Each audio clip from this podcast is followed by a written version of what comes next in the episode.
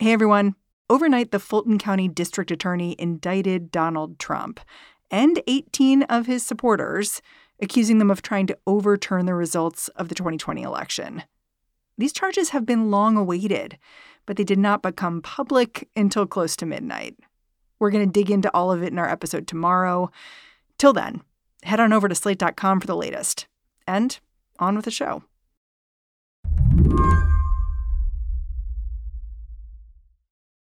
Last Friday, Attorney General Merrick Garland held a surprise press conference. Good afternoon.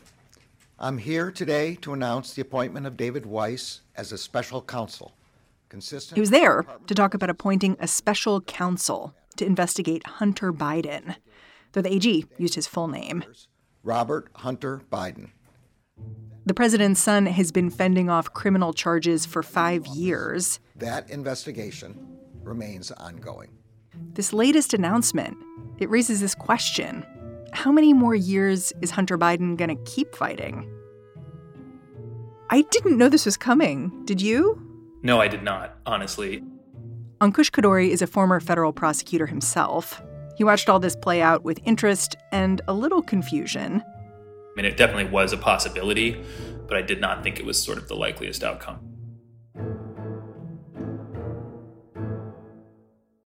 The weird thing about the appointment of this special counsel, his name is David Weiss, is that he was supposed to be wrapping up his investigation into Hunter Biden. Last month, in a Delaware courtroom, his team attempted to reach a plea agreement with the president's son. Biden wasn't pleading guilty to very expansive charges. There was a tax evasion charge, a gun charge. But that deal, it got put on hold. And now that the guy prosecuting him has been elevated to a special counsel, I think theoretically anything could be charged. It is a legitimately confusing situation, and there's a lot of uncertainty surrounding it. If you were Hunter Biden right now, how would you be feeling? I'd be very anxious and uh, probably a little angry about how this is all unfolded. You know, he thought he had a plea deal about a couple months ago or whenever it was initially announced that would wrap up this years long criminal investigation, and it seems to have just totally fallen apart. Today on the show, the never ending trials and tribulations of Hunter Biden, and why one prosecutor just will not quit. I'm Mary Harris. You're listening to What Next? Stick around.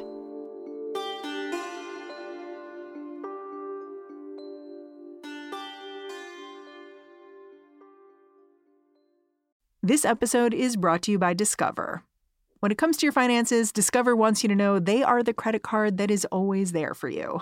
With 24 7 US based live customer service, everyone has the option to talk to a real person anytime, day or night. Yep, that means no more waiting for quote normal business hours just to get a hold of someone. We are talking real service from real people whenever you need it. Get the customer service you deserve with Discover. Limitations apply. See terms at discover.com/slash credit card. The future of America is in your hands. This is not a movie trailer, and it's not a political ad, but it is a call to action. I'm Mila Atmos, and I'm passionate about unlocking the power of everyday citizens. On our podcast, Future Hindsight, we take big ideas about civic life and democracy and turn them into action items for you and me. Every Thursday, we talk to bold activists and civic innovators to help you understand your power and your power to change the status quo. Find us at futurehindsight.com or wherever you listen to podcasts. So let's rewind the clock about three weeks back to when Hunter Biden had every reason to think that his legal nightmare was coming to an end. David Weiss, the U.S. Attorney in Delaware who has just taken on this new role as special counsel, had convinced Biden to plead guilty. It was a complicated arrangement. There was a guilty plea for tax evasion charges. Biden allegedly avoided paying $100,000 to the IRS in 2017 and 2018. There was also something called a diversion agreement for possessing a gun while using drugs. But at the last minute, the judge in this case asked some very pointed questions about how all this was going to work. The gun charge was not filed in court. He was going to go to a pretrial diversion program for drug addicts for a couple of years. If he successfully completed that program, then the charge would never be brought. And that that second agreement contained an immunity provision, which is not uncommon in plea agreements, but it happened to be in the diversion agreement rather than the plea agreement in this instance. And that caught the judge's eye. Um, the reason it caught the judge's eye is because the way that the parties structured the, the deal, the plea agreement was subject to the approval of the judge. The diversion agreement, the way they structured it, was not.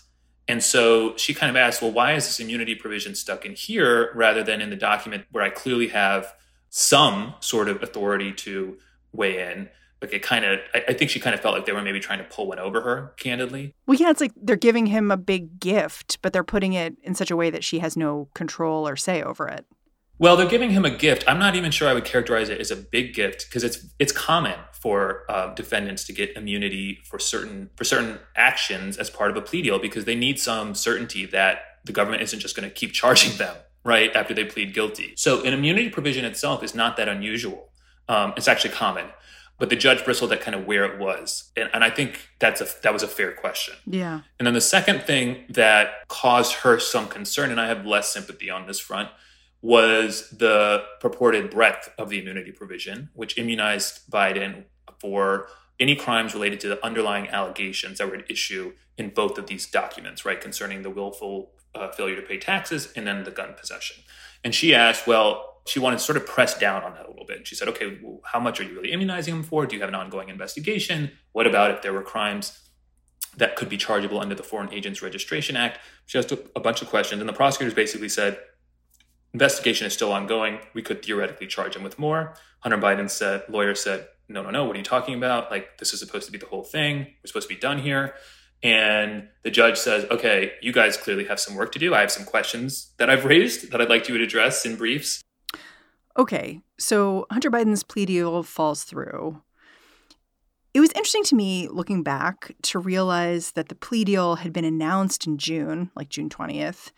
And in the weeks after that announcement, Congress seemed to ramp up its public investigation of Hunter Biden.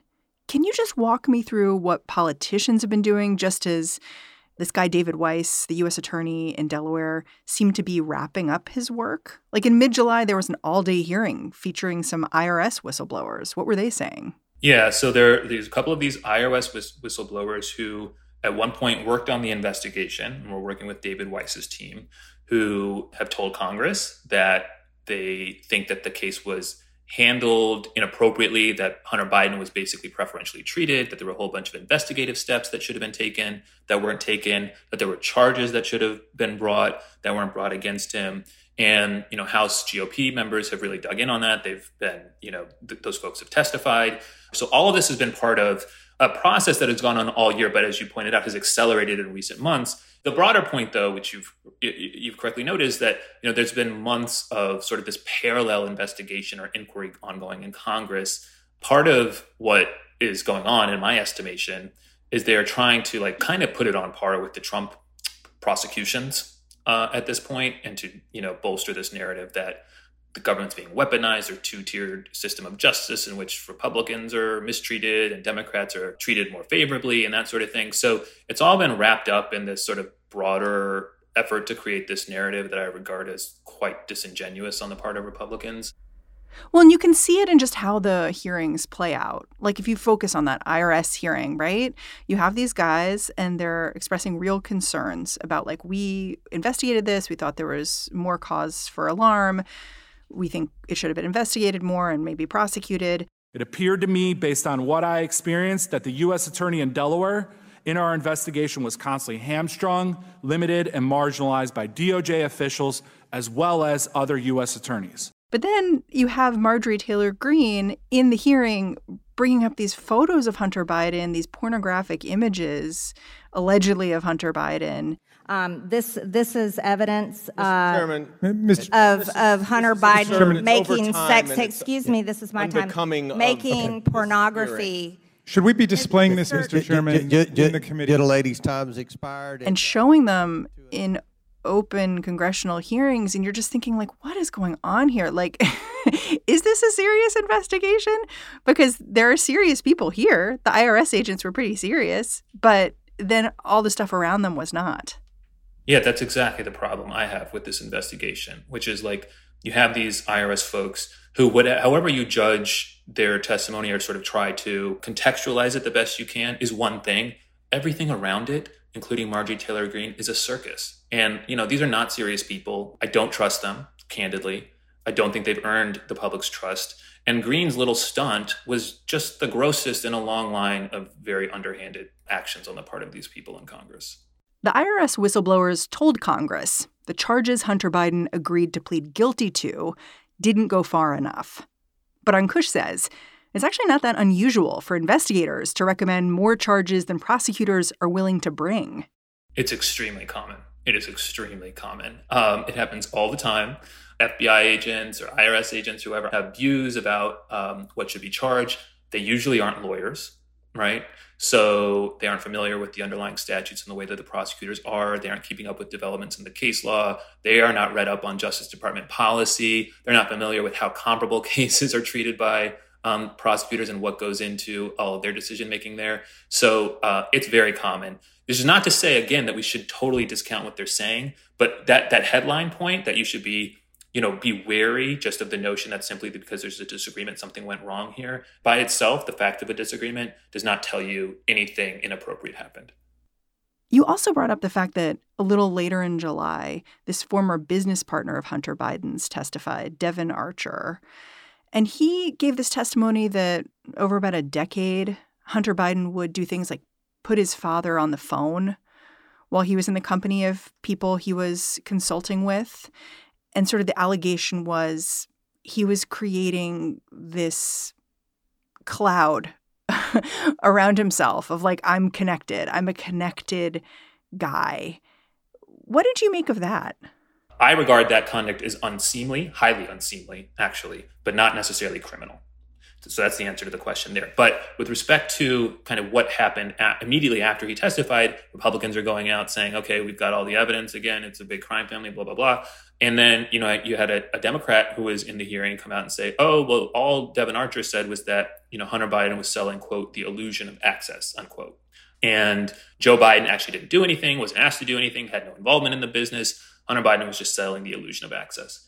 And there are a couple of problems, I think, with that phrase, or at least that sort of rankled me. So, first of all, uh, um, it turned out that that phrase was not used by Archer initially. It was used by one of the Democrats on Congress, the same person. It was Dan Goldman from New York, who asked him uh, basically, like, okay, so you kind of were just selling the illusion of access, right? And Devon Archer kind of says yes, but then he says, well, it's a little bit more than that you know, th- this wasn't totally uh, immaterial to the way we were doing our business. It was relevant, that sort of thing. And it was a bit, it was a bit mushy. The second problem, and this was apparent immediately once I heard the phrase, um, it's actually usually not okay to sell the illusion of anything hmm. in America, right? It's fraud. We call it fraud. It's exactly right. Yeah, I mean, it's interesting to me because you look at this guy, Devon Archer, and I mean, he has been convicted of fraud. and so it also creates this other like kind of loop in your mind where you're like, oh, the person that Hunter Biden was in business with has actually been convicted of two felonies in connection with the conspiracy to defraud a Native American tribe. And you're just like, oh, so he's connected to him. So maybe he's not a reliable narrator, but at the same time, it means he's, it means the president's son is kind of getting in bed with this person who is not really maybe doing the cleanest business. It's just it's messy. I agree. I agree. And Archer is uh, you're, you're, exactly right. He himself is not a completely reliable narrator in this in this context. Um, I just come back to like we hear these folks in Congress talking about the facts here and the investigation here, and it's just like you're constantly like hearing things. Things are like you know reading the coverage, and you're just struggling to figure out who you can really trust. Yeah, yeah. I guess my question, looking at all that's happened over the summer when it comes to Hunter Biden, is is what's happening now, this special counsel appointment, is it the result of Republican pressure in Congress, or is it more because of bad lawyering of some kind? Like the lawyers who are prosecuting Hunter Biden just not doing their job, or even Hunter Biden's lawyers not doing their job? Like, it just seems like these things are all happening at the same time. It's a little hard for me to look at like cause and effect. It's it's hard for me too, quite honestly, because I think uh, the scenarios you just sketched out are plausible, equally plausible. You know, I think that the case has, so far as I can tell, been I'll just say awkwardly lawyered on the part of prosecutors. I, I just I candidly I, I it, it surprised me to see prosecutors representing the Justice Department struggle to answer questions from a judge in a plea in a high profile plea hearing. For them to not be able to come to terms with lawyers for the defendant on what terms an agreement that apparently they proposed actually mean. And then, you know, I didn't think it would actually be that hard for them to put the agreement back on track once the judge sort of sent them off, because the the key thing to do would have been to revise the immunity provision and to put it in the document that she actually has authority to review. But evidently, according to the New York Times and CNN, um, lawyers for uh, Hunter Biden and and Weiss's team couldn't come to terms last week on what the immunity provision meant. And I, I just I, I I'm somewhat baffled. Such a big open question. exactly. And then you know now the the thing is kind of blown up without really any kind of explanation from Weiss's team and maybe we'll get one kind of as the proceedings kind of continue to unfold. But it just seems to me that there's been a really a, a lack of, I guess, focus or clear purpose on the part of Weiss's team, and I don't know what what explains that. It could either be bad lawyering, or it could be, um, you know, the effect of outside influences. We'll be right back after a break.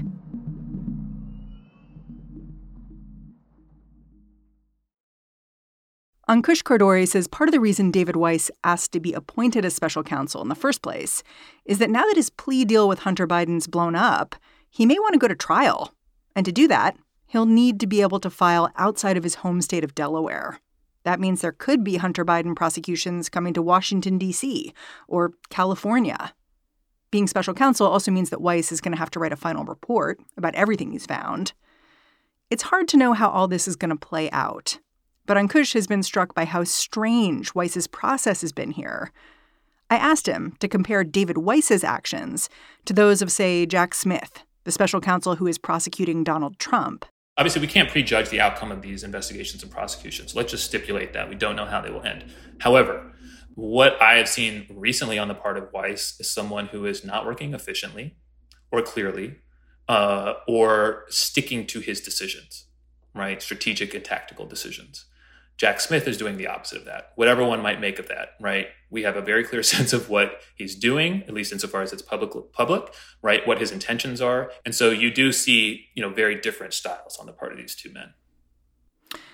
It's interesting. Weiss was appointed by Trump, right? Yes, he was. And Republicans Republicans have wanted a special counsel here for a while. So are they supporting David Weiss now in this new role? They're not supporting David Weiss, even though they did not only want a special counsel, but I think at one point last year wanted him to be appointed special counsel, uh, which they've now gotten. They would say, um, well, we don't trust him anymore. Or they are saying, actually, that we don't trust him anymore because he was ready to give Hunter Biden the sweetheart deal or whatever. I think it has a little less necessarily to do with one's view of the merits of the deal than I think their overriding concern as a political matter is keeping this in investigation going, this prosecution going, and this sort of scandal going, if you will, in the public eye as long as possible, ideally through next November.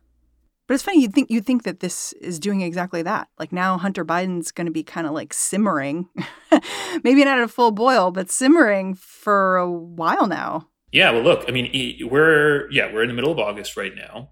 Weiss's team has said they intend to charge Hunter Biden on the tax offenses and potentially more tax offenses in another jurisdiction.